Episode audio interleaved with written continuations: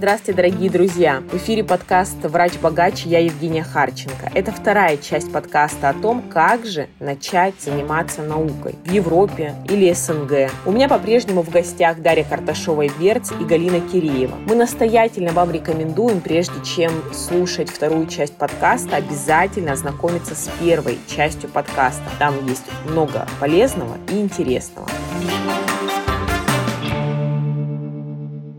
Сегодняшний подкаст хотелось бы начать э, прежде всего с вопроса о том, а существует ли возрастной ценз для того, чтобы сделать PhD, научную работу в Европе? Есть возрастной ценз. В Европе не любят возрастных PhD. Возрастных это сколько? Это после 30 лет. Если вам до 30, вам просто, более просто найти себе PhD-лабораторию для того, чтобы сделать PhD, нежели чем вам 30 и выше.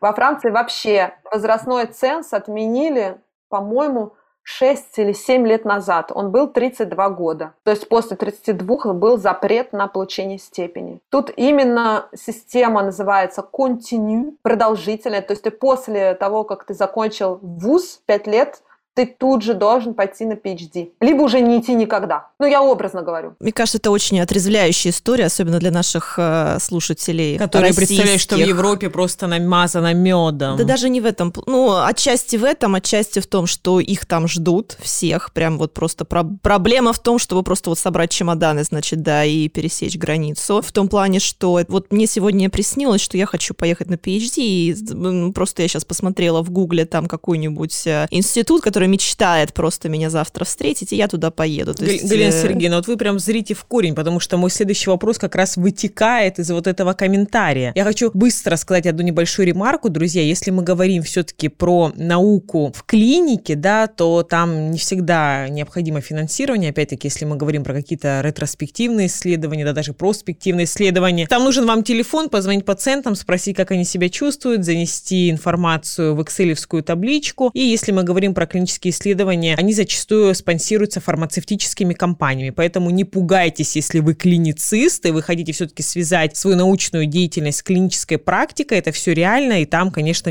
финансировать, и тем, финансирование все проще. И тем не менее, туда тоже надо попасть и пройти определенный конкурс. Вот я хотела сказать, что вы все равно будете очень-очень долго искать, и потом очень долго проходить собеседование, и все это, ну, как бы, мне бы хотелось донести одну мысль, чтобы будет очень много отказов. В науке отказы – это норма. И вы не должны сдаваться от этих отказов. Нужно продолжать ломиться в ту же самую дверь, не меняйте дверь. Я была не очень э, настойчива на этом пути. То есть я потратила последний, там, наверное, вот год, может быть, полтора тем, что тоже занималась, значит, подготовкой документов, рассылкой заявок по тем позициям, Вы хоть которые... людям вот акцент. Полтора года человек занимался подготовкой и рассылкой. Полтора года. А ребята. я полгода пыталась просто поговорить с человеком, встретиться, спросить, вы извините, вы, вам интересно со мной вот э, научную работу организовать? Да, в итоге в одном мне отказали, три других мне просто не ответили, а в одном месте я прошла предварительный, там, соответственно, конкурс. Э, это была как раз-таки программа, которая спонсировалась прям-таки напрямую Европейским Союзом, там было выделено, они подавали заявку. Они сами, те, кто организовывали эту PhD-программу, они сами подавали сначала на грант, который им дал Евросоюз, они уже этот грант, соответственно, раздавали там, условно говоря, 10, 10 людям, да, которых они хотели взять на PhD по там определенным тематикам. Одна тематика тоже мне прям очень понравилась, я туда очень хотела, значит, вот э, прошла предварительный конкурс, вышла Что там входило условный... в конкурс, потому что это вот входит в мой следующий а, вопрос. Галя, я хотела еще заметить, что рандмо выхлоп от твоих отказов и ответов тот же самый, что я сказала, 100 посылаешь, 20 ответов. Да, да, тоже... да. Вот два сценария. Значит, студент закончил вуз, ординатор закончил вуз и думает, где ему остаться, заниматься наукой, в России или в Европе. Вот Галина Сергеевна как раз рассказывает про свой опыт, как она подавала на PhD, какие были требования и документы для того, чтобы с российским дипломом поехать в Европу на PhD заниматься наукой. На самом деле требования могут отличаться от программы к программе, и, кстати говоря, опять же, это очень сильно зависит от того, ищут ли они, то, что Дарья, по сути, сказала, просто человека уже под готовую, грубо говоря, тему, которую они хотят дальше в лаборатории развивать или уже развивают, либо же ты должен а, заявить о том, что у тебя есть свои мысли, свой проект, и тогда требуется, соответственно, аннотация про протокол этой тематики и так далее, и ты ее рассылаешь уже просто рандомно, поэтому где-то требуют аннотацию заранее, где-то нет. Дальше это идет, естественно, переведенные все дипломы, документы и так далее, и так далее, твое подробнейшее CV, даже просят тематику, допустим, у тебя была дипломная, там, если это магистрская или какая-то работа, тема этой работы, чтобы они понимали, чем ты занимался даже до этого. Часто они спрашивают там твои, соответственно, сопутствующие активности, чем ты еще занимаешься, там, кроме того, что работаешь и так далее, и так далее. Ну, то есть, на самом деле, это все выглядит, с одной стороны, не то чтобы страшно, но, с другой стороны, тебе надо еще написать, помимо этого, мотивационное письмо, которое как раз-таки, опять же, мне кажется, из-за того, что у нас в России это как-то не принято, и нас не тренируют вот делать, писать такие документы, кажется, что написать мотивационное письмо, это просто, ну, что, я хочу, вот, ну, хочу приехать, что нет, что нет-то, ну, вот хочется. А это такая тонкая вещь, что ты просто одно это письмо можешь писать, там, не знаю, несколько месяцев просто этот драфт там переписывая. Вот у нас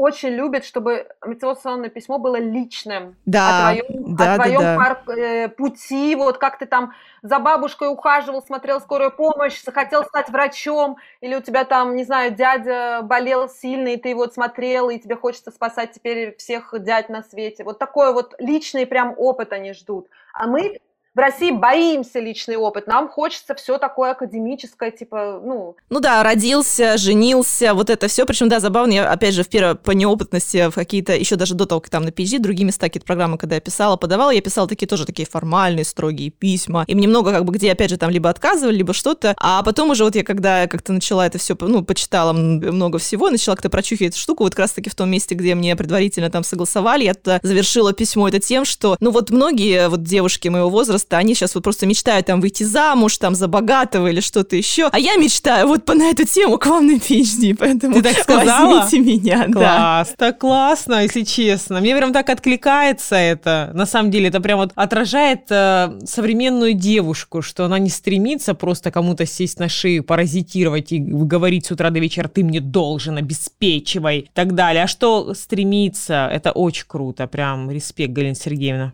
Потому что другие девочек таких много, но пишут это далеко не все в письмах. Это страшно написать. Тебе сразу кажется, что ты что-то не то пишешь, а тебе не то подумают. У меня вопрос. Чем отличается КМН, кандидат медицинских наук, от PhD? Это как две разные реальности и вселенные. Как это, Дарья? Сейчас, конечно, будет сарказм в моем голосе, да, сразу предупреждаю, но у нас э, 90, наверное, процентов специалистов, у которых есть КМН, они переводят просто как PhD свою специальность. То есть я очень... Юридически они имеют право на это. С некоторыми странами у нас действительно... Ну и, наверное, в России точно нет. Ну окей, Теперь- хорошо, давайте просто вот разберемся тезисно. Объем диссертации, какие публикации, откуда вообще пошло это, что КМН, кандидат медицинских наук, начали приравнивать к доктору философии. Я скажу, откуда пошло, как только мы перешли на баллонскую систему, у нас стал тоже бакалавриат и магистратура, и, в принципе, как-то по умолчанию стало считаться, что, ну, в принципе, КМН то же самое, что PhD. Да, я подтверждаю из-за этого. В Европе, например, после PhD как бы фактически ничего нет. То есть нет доктора наук после PhD. Он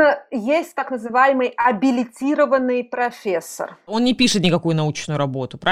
Он не пишет э, именно научную работу, но он представляет перед жюри всю свою работу за жизнь, которую он сделал. По-нашему, это член-корреспондент РАН, Мгм. который примерно А, так ну, кстати говоря, да. подается туда. Дарина права. Члена-член кора, когда выбирают, как раз они же вот выходят и рассказывают про всю научную работу за всю свою жизнь. И единственное, что здесь абилитированный PhD не имеет права быть главой лаборатории и иметь своих непосредственных э, студентов-докторантов. Для этого нужен вот этот вот абилитированный профессор, как вот говорите, член КОР. Вот он может быть главой лаборатории или вести своих личных студентов-докторантов PhD. Ну, давайте тезисно просто проговорим отличие КМН и PhD, почему нельзя приравнивать КМН к PhD. Ну, начнем с того, что заканчивая аспирантуру и получая КМН в России, это не говорит о том, что у доктора есть та или иная англоязычная статья, которую он представит свой научный труд по всему миру. То есть требования гораздо ниже. Объем диссертации меньше или нет, я не знаю. В России это там от 80 до там 120-150 страниц, это кандидатская. Нет, э, нет объема. Ну, просто меньше 100 страниц, ты, ну, как бы нереально у тебя 3-4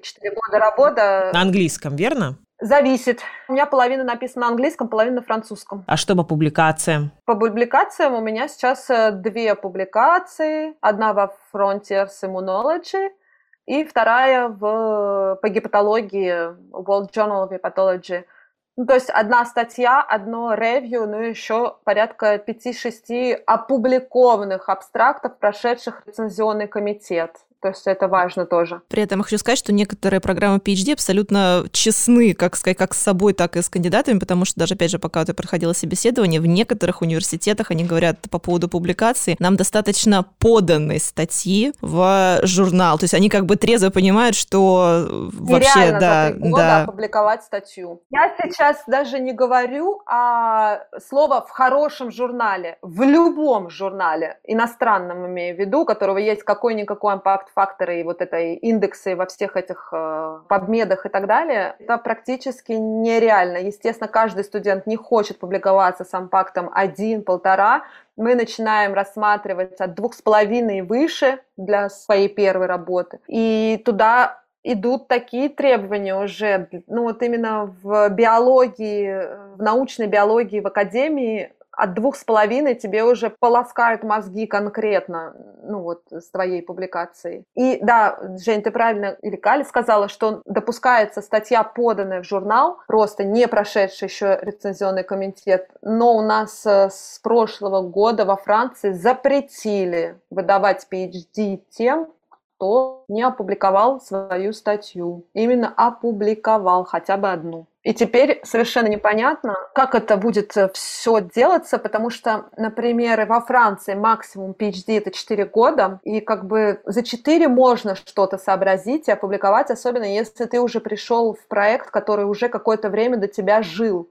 То есть у тебя уже есть какие-то наработки, твоего научрука наработки есть. То есть в любом случае ты что-то можешь опубликовать. Ну, например, в Германии у них можно и 5, и 6, и 7, и 8 лет делать PhD. Естественно, там опубликоваться, ну, как бы уже за 8 лет сам Бог велел, ну, что-то родить, скажем так. И здесь будет сейчас французам будет очень сложно. Мне кажется, что они будут увеличивать э, года PhD, потому что требовать статью с студента в рецензируемом журнале после трех лет как обязательно для защиты. Ну вот, не знаю, у канадцев хорошо, они как-то справляются с этим, потому что канадцы требуют три, кажется, статьи для защиты PhD. Но они как-то публикуются, у них свои внутренние журналы индексируются, канадские, везде. И у них как-то там вот э, с публикациями в этих журналах они как-то легко публикуются, как я поняла, поговорив э, с некоторыми людьми оттуда. То есть как бы у них три статьи, это как бы легко легко. Да, да, в России, получается, тоже надо публиковать э, две статьи по итогам э, диссертации. При этом, правда, оговаривается, что с результатами исследований, но при этом стандартная ситуация обычно является, что человек публикует обзор, причем уже на первом году. И, ну, это, конечно, большинство обзоров, 99% это обнять и плакать, понятное дело, там, ну, просто потому что, опять же, нет понимания, что такое, что такое обзор. обзор. Да. И оригинальная статья обычно публикуется где-то там, да, второй-третий год, хотя при этом недавно... Что вы опубликуете на втором году в оригинальной статье, Галина.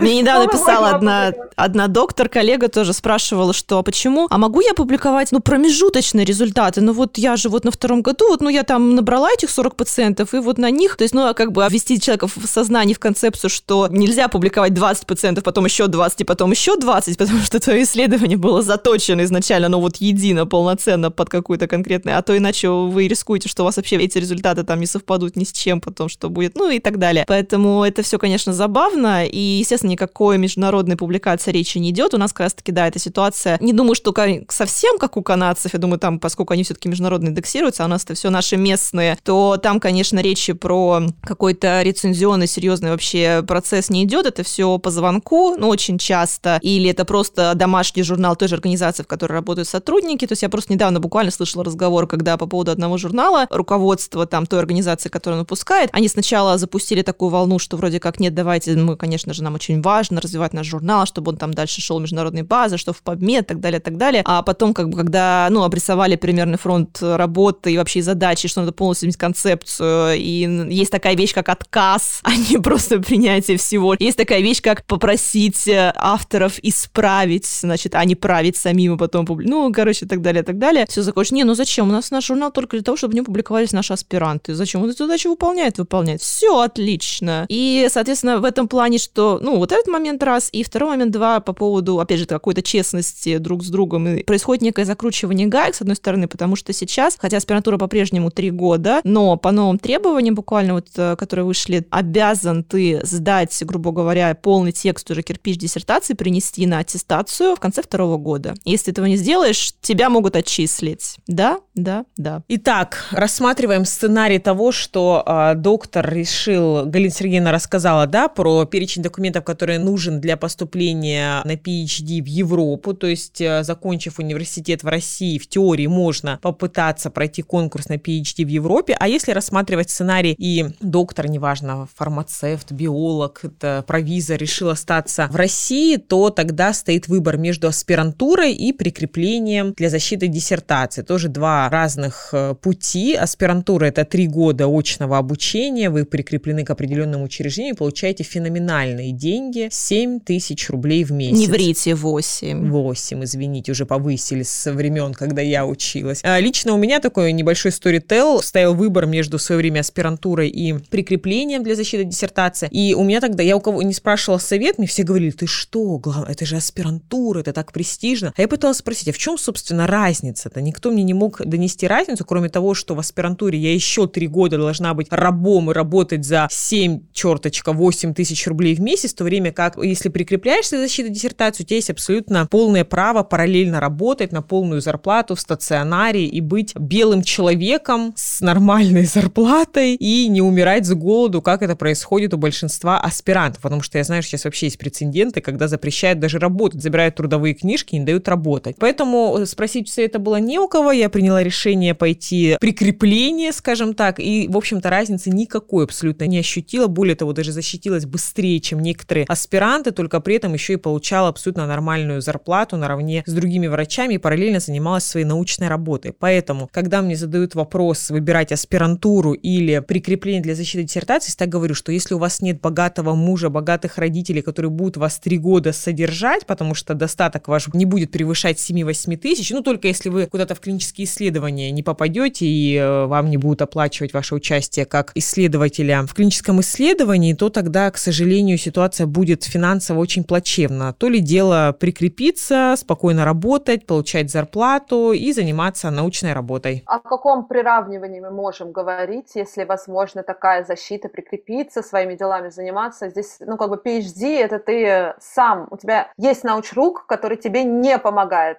Ты с ним просто можешь, если у тебя совсем тупик, ты с ним идешь и можешь обсудить свой тупик, и он тебе, может быть, подскажет, ну, попробуй вот в этом эксперименте изменить вот такую вот фигню. И ты опять идешь и опять начинаешь сам собой все это менять. Только на твоих плечах ответственность за результат, ну, как бы, грубо говоря, тебе искать пути для своего исследования. Тебе нужно решать, это ты исследуешь, другое, здесь не получилось, значит, развивай свою работу в другую сторону, поворачивай ее направо, налево и так далее, но тебе нужен результат в конце для PhD. У тебя нет времени не работать параллельно. Больше скажу, я возвращалась домой в 2-3 ночи, например, потому что идет эксперимент, у тебя живая печень, которая тебе пришла только там в 15 часов дня, и ты не можешь никуда от нее уйти, потому что такие вещи не выбрасываются. Человеческие печени мы ими не разбрасываемся, то есть тебе по-любому дозорке будешь сидеть и ее обрабатывать для своего эксперимента. Бывало, что и суббота, и воскресенье, потому что стимуляции всяких культур попадают, и ты идешь. Это все не оплачивается дополнительно. У PhD нет никаких переработок. Они сами одна сплошная переработка. А, ну, как бы фактически мы здесь говорим, что всю науку двигают постдок и PhD. Потому что когда вы уже прошли все эти стадии, вы просто даете распоряжение постдоку и PhD, а не поисследовать ли нам вперед за результатом ко мне в субботу с результатами. Ну, грубо говоря, это так. То есть PhD фактически вас бросают в океан, ту, которая не умеет плавать, лодка отплывает метров на 100, чтобы вы не утонули, не дай бог, чтобы она там, ну, с мотором лодка, чтобы можно было, если что, быстро подплыть. И смотрит, как вы барахтаетесь там. все три года. Ну, где-то на два с половиной года лодка немножко приплывает с вопросом, ну, что у нас там, публикации это будет? Нет. Мы подходим к нашему логическому концу. Ну, как бы, если публикации нет, естественно, тут включается работа научрука, потому что научрук ему тоже невыгодно и не нужно, чтобы его студент провалился на сдаче, потому что оценка защита PhD – это не только оценка студента, это еще и оценка научного руководителя, как руководителя. И они оба заинтересованы. То есть помощь какая-то будет. Но опять же, качество статей, кто-то выйдет с публикацией. Моя коллега, например, девочка, вышла с публикацией в Nature. PhD, да. Но важный момент. Ее научрук был намного и гораздо больше внедрен в научную сеть именно высшей лиги по их домену, чем мой научрук, потому что мой научрук был старой закалки, у нее научрук был новой закалки. Это к вопросу о том, что очень важно, насколько лаборатория динамично интегрирована в сегоднясий день, скажем так, и в сегодняшний научный круг. Моя научница была, честно вам скажу, она проходила свои постдоки у Франсуазы Барре Синуси, которая открыла ВИЧ, получила Нобелевскую премию, они работали вместе на протяжении 10 лет, она была в ее лаборатории. Но это было в 80-е годы. Соответственно, ее закалка в 80-х годах, наука была другая, там не было вот этого всего skills, soft skills, как ты говоришь, и прочие личные бренды, это все отсутствовало, присутствовала, и было только твои умения, публикации, знакомства были не так важны, как сегодня. А сегодня, например, они крайне важны. Если выбираете лабораторию, вот мы с Галиной говорили, вы смотрите на самого научрука, на тему, на деньги, и еще вы смотрите на то, насколько этот научрук внедрен в международную, скажем, сеть по своему домену много ли у него публикаций больших, есть ли у него коллаборации с другими лабораториями в других странах. Все это очень важно, потому что если все это есть, у вас лично больше шансов преуспеть свою PhD, нежели чем у того, у кого научрук меньше внедрен, он может быть прекрасным ученым, у него даже может быть, у моей есть публикации в Ланцете, и она прекрасно себя чувствует, но она просто по своей натуре не боец, скажем так, ей не нужно вот этого вот ажиотажа, значимости. Соответственно, я на своем PhD в этом плане немного потеряла возможности, скажем так, потому что моя научница не была внедрена вот в эту вот элиту, скажем так, по проблеме. Хотя глава лаборатории был, но он с позиции как бы но он не помогает никому.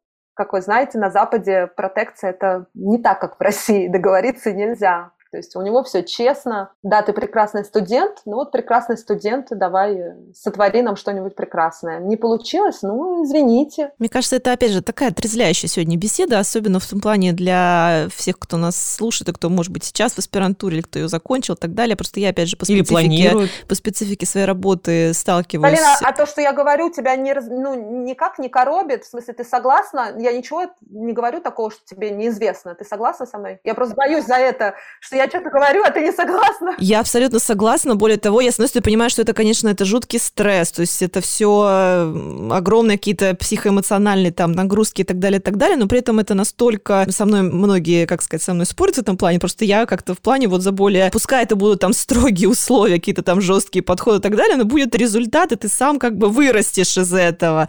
А настолько какой-то инфантилизм, который пестуется во многих наших коллегах, которые, а, ждут, что им все все должны, нужны, б, вплоть до того, что многие из них, ну, то есть какой ты кандидат наук, если вот ты на третьем году уже защита, хорошо прошла даже у тебя защита, ты там защитился, браво, молодец, ты не можешь собрать бумажки, ты не можешь, не то, что ты не можешь собрать, ты приходишь по три раза, спрашиваешь одно и то же, обижаешься, что а, откуда я мог это знать, да блин, ну то есть мне, например, тоже никогда никто этого не объяснял, ну как-то я там туда-сюда, тут почитал, тут спросил, я говорю, слушайте, ребята, ну опять же, я кажется, ну кто вам что, а они многие искренне не понимают, то есть они так смотрят смотрит на тебя, ну, в смысле, мне же никто не сказал, то есть, ну, блин. Да. Нет, здесь в Европе за вас никто ничего не будет следить, все дедлайны, все это полностью ваша ответственность.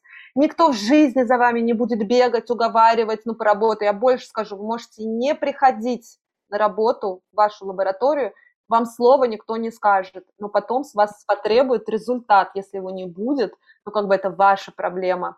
Но даже научрук сразу сказала, ты приходишь, когда хочешь, когда тебе надо, и ты уходишь, когда тебе надо, и ты хочешь. Мне нужно, чтобы как бы был результат твоей работы. Как ты его будешь делать, это твоя собственная личная организация.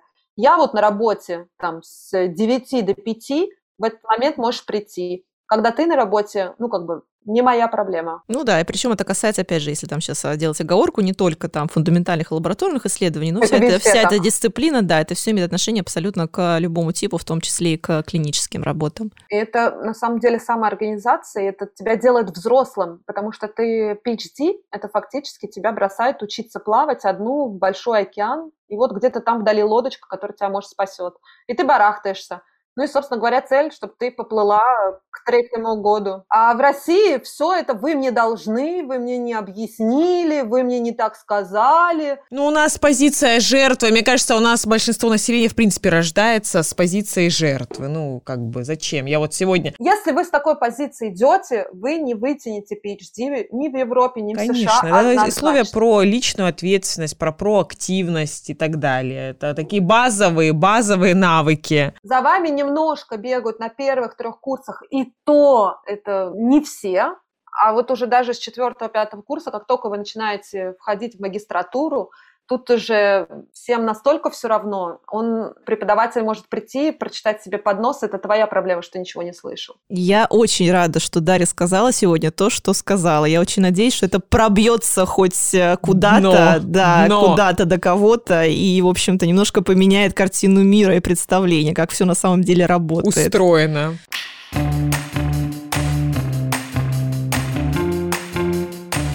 Итак, друзья, это был очередной выпуск подкаста «Врач-богач». Мы сегодня поговорили о том, как же все-таки начать заниматься наукой и вообще нужно ли заниматься наукой и что для этого нужно. Сегодня в гостях была Дарья Карташова-Эберц. Это я! И Галина Киреева, она же Галина Сергеевна. Друзья, увидимся с вами вновь на очередных выпусках. Подписывайтесь, ставьте лайки, репосты, отмечайте нас в сторис в Инстаграм. Мы вас обнимаем и успехов вам!